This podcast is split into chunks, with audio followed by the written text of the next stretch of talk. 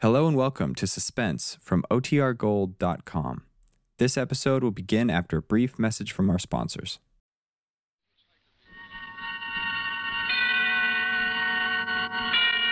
Suspense. And the producer of radio's outstanding theater of thrills, the master of mystery and adventure, William N. Robson. The most lurid of crimes is the crime of passion. No mere bank robbery or stock swindle can compete for newspaper space with a nice, juicy love nest murder. Our story concerns itself with a murder which criminologists would classify as a crime of passion. But we feel that it is just the opposite a crime of no passion, a negative murder committed because passion had fled and love was dead, a homicide without hope. Listen, listen then as Miss Cathy Lewis stars in A Statement of Fact, which begins in just a minute. And now, a statement of fact starring Cathy Lewis. A tale well calculated to keep you in suspense. I'm sorry, no comment. Uh, let me through, please. Will you let me through? Sorry, I have nothing to say at this time. Oh, hiya, Chris. You didn't waste any time. Can't afford to. How'd the press get in on this? The sheriff called him after I told him you were on your way down. Publicity hound, huh? Well, every little bit helps in an election year. Yeah. Where's the prisoner? In there with him. Where's she been hiding these last three days? I don't know. She isn't talking, at least to me. She'll talk to me. Uh, just a minute. The sheriff left orders that he's not to be disturbed. What's your name? Deputy P.G. Thaler. Mr. Thaler, I want you to go and stand by that door over there. Huh? No one, absolutely no one, is to come through that door until I say so. I take my orders from Sheriff Morrow. Oh, you do? Thaler, I. wa- Hey, I thought I told you I didn't want anyone around here. Morning, Sheriff. Who are you? Dale Christian, Deputy District Attorney. Oh, we can handle this situation all right, Mr. Christian. Is Mrs. Dudley in there? Yes. She's guarded. No need to go. Get in there, John. Don't take your eyes off her. Right, Chris? Now, look here. Now, you look here, Sheriff. You're going to do as I say. Just a minute there, Bradford. He has no right to go into my office. He has every right to go in there, and I'll show you why. Yeah. See this? It's a warrant issued yesterday afternoon for the arrest of Ellen Randall Dudley. When you see that seal and that signature, your authority has automatically superseded. No one comes in here and tells me how to run my job. I'm telling you. You're trying to get your name and picture in every newspaper in the country at the expense of this case. I'll have no more of it.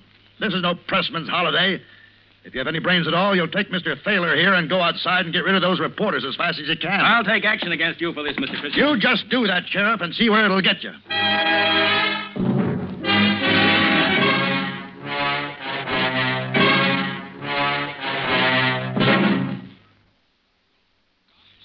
And now, starring Cathy Lewis, Act Two of A Statement of Fact.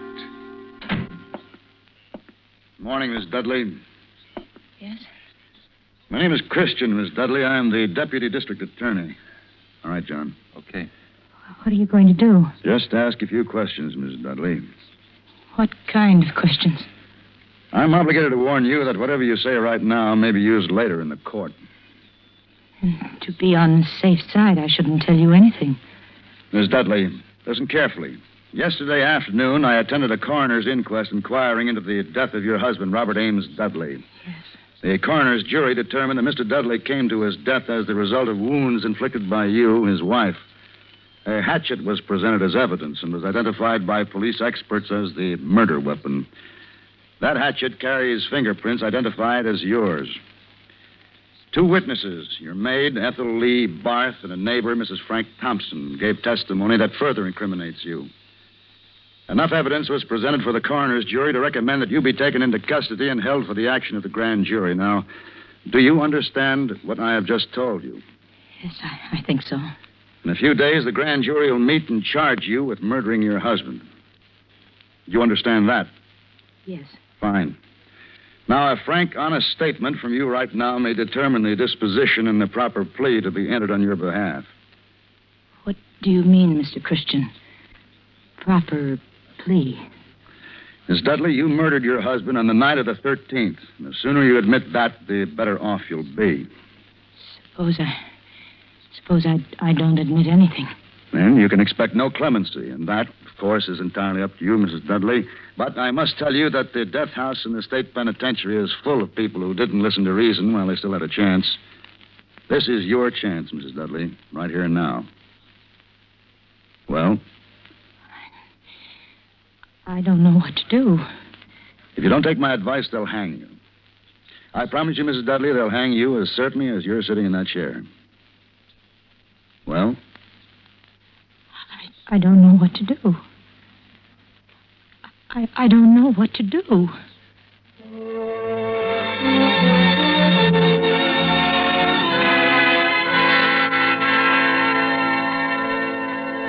And now, starring Cathy Lewis, Act Three of A Statement of Fact. now, suppose we begin at the beginning, Mrs. Dudley. The beginning.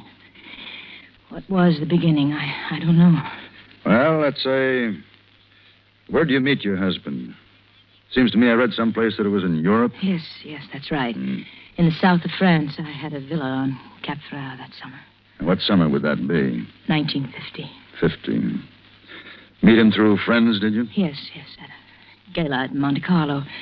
We were married three weeks later at the mairie in Grasse.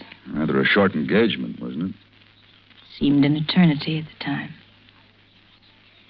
I was fed up with European gentlemen, I suppose, tired of having my hand kissed, bored with the kind of men who put all women into two categories possible wives or possible mistresses. Roger seemed only interested in me as a wife, and he was so refreshing, so healthy, so American. But the marriage didn't work out the way you expected. I understand you and Mr. Dudley have been having trouble for some time. Oh, yes. For years. I soon found out that although he wanted me as a wife, he wanted every other woman as a girlfriend. And he drank. He drank.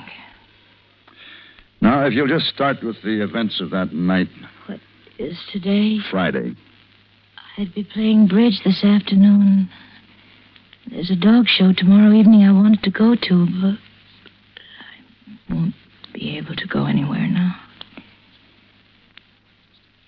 Feel sorry for me, Mr. Christian? I beg your pardon? Do you feel sorry for me? Makes no difference how I feel, Miss Dudley. You're an accused prisoner, and my job is to get a statement of fact from you. That's why I'm here. Oh. Miss Dudley, I'm your friend here. In a courtroom, I'll represent the prosecution, and I'll do everything I can to see to it that you hang unless you make a complete confession now. Is that perfectly clear to you, Miss Dudley? Yes. And if you have a record of always getting a conviction, that'll help when you decide to run for district attorney, won't it? Miss Dudley, my professional career has nothing to do with this. If I weren't here talking to you, someone else in my office would be here. It's a job that has to be done, and I happen to be the one who's doing it. But wouldn't it be better for you if you had more of an audience than uh, Mr. Bradford over there? Wouldn't it be much better if you had me in a courtroom with reporters and photographers Miss Dudley, around do you see? want to talk to me I don't now? mean to make you angry, Mr. Christian, but if all you've told me is true about what happened at the coroner's inquest and what will happen when the grand jury meets, you can hang me right now. I certainly can. And yet you're here to get my story. You must be uncertain about something. I told you I'm trying to help you, Mrs. Dudley, but I warn you, I am not uncertain about anything where you're concerned. Make no mistake about that. I have a duty to the people of this state, and that is to learn the facts of this case and present them before the court, and I intend to do that with or without your cooperation. Well, May I talk to you alone? you understand why Mr. Bradford is here. Yes, I. But I'd like to tell it to you alone. It can't possibly hurt anything to talk to you first, can it? All right, John, wait outside. I'll send for you when I need you. Right. Thank you.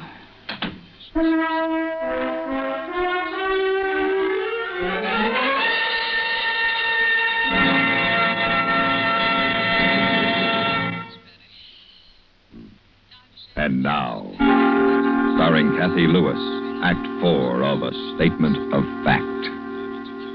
All right, Mrs. Dudley, we're quite alone.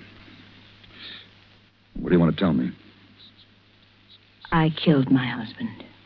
Very well. Tell me how it happened. I was having some people over for dinner that night. I was busy in the kitchen with the maid fixing the dinner. When Roger came downstairs, I asked him to do a simple thing, just just a little thing. I I asked him to start a fire in the fireplace. Go on, please. Well, he he took so long down in the basement getting things ready for the fire, and our guests were arriving at 7:30. So I I asked him to come up and make some martinis and let the fire go for the minute. He called me a name. Why? I never knew why he did things like that. I went downstairs to ask him why he was so angry, and he called me another name. It wasn't just the name or him being angry, it was all of the things he'd done to me before the arguing and the fighting and the insults. When he started up the stairs, I picked up the hatchet and I hit him with it. He fell down. Then what did you do? I ran upstairs and put on my coat and left the house. Where have you been these last three days? I never left town. I took a room at a motel, and last night I decided I, I better get away, go east, maybe. Somebody recognized me at the bus station. Why did you kill him? He took my life away from me, Mr. Christian. I don't understand. When I went down the stairs that night and saw him standing there, I suddenly realized all he had taken from me. Everything that was young and fresh and wanting. And I despised him for it. So I killed him. Why? Why did you have to kill him? You could have divorced him, left him. Don't you see what he had taken from me, Mr. Christian? There was nothing left for him to steal from me, or nothing left for me to give to another man. Are you married? Uh, no, no, I'm afraid I've been too busy. You wouldn't know what a man can take from a woman if. Mr. Christian, am I someone you'd want to be married to if. if this terrible thing hadn't happened? Am I someone you'd be proud to have for a wife? You might be. That's all a woman needs is to be wanted. Am I old and ugly and unattractive?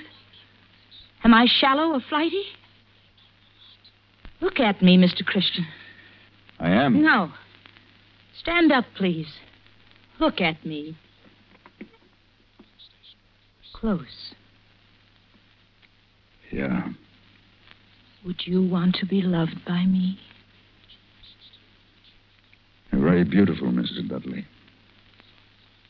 Have you any idea what it means to be a beautiful woman, Mr. Christian? To be admired by every man and envied by every woman, and never to be sure of why? How many times have I heard those words, I love you? Wondered what they meant. What was love? My face? My figure? My artificial makeup? My Dior gown? Or me? Maybe you can give me the straight answer, Mr. Christian. I haven't been able to get to the hairdressers recently. I've run out of lipstick. I'm afraid this suit needs pressing. Would you want to be loved by me, Mr. Christian? Yes. Yes, I would. Well, I was nothing to Roger Dudley, nothing. And my love was nothing to him. I was a fixture, a decoration, an animal. And he took all of it my love and my life, and then he stood at the bottom of the stairs and called me a name. Mrs. Dudley. Mrs. Dudley, now, listen to me. Listen to me. Now, no one saw this happen. The maid was upstairs in the kitchen. Mrs. Thompson only heard it from next door. Now, no, listen to me, please. You can claim that you did it in self defense. He came at you, and you picked up the hatchet, and you hit him with it to protect yourself. Now, you tell it that way when Mr. Bradford comes back here. There are a dozen good men in this state who'd be glad to represent you in court with a story like that. I'll be opposite them, but you can get off. In the end, you'll be charged with second degree murder, and at the most, you'll get a suspended sentence. Don't you understand what I'm telling you? You can be free.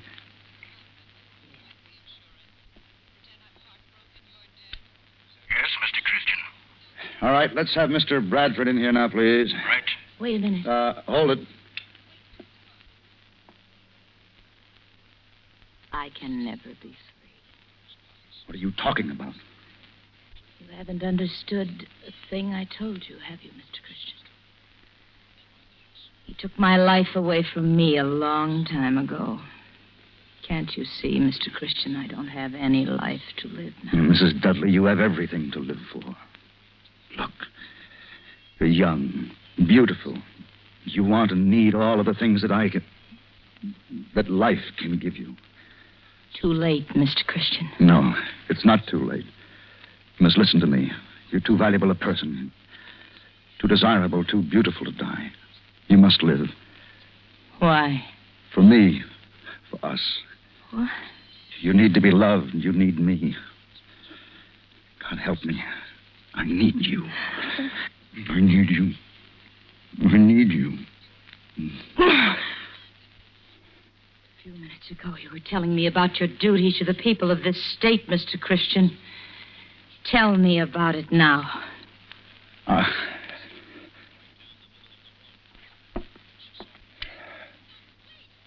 Yes?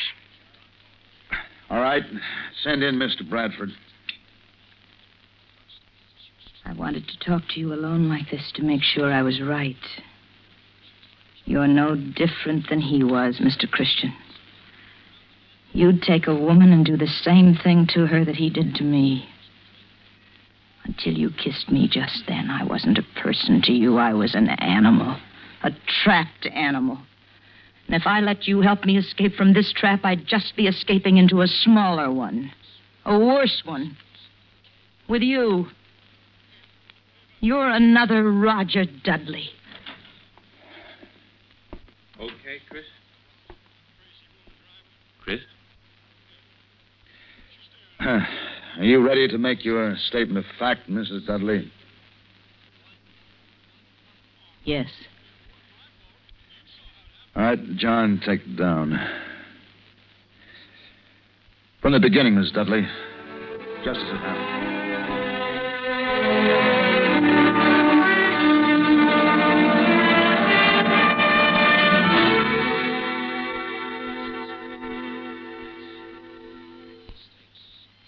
Suspense, in which Cathy Lewis starred in William N. Robson's production of A Statement of Fact, written by E. Jack Neuman.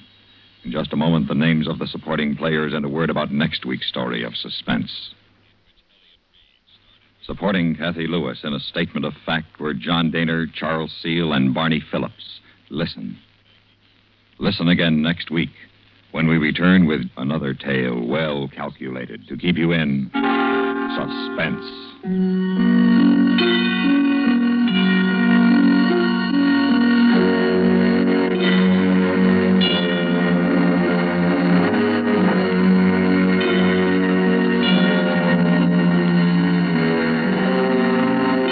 This is the United States Armed Forces Radio and Television Service.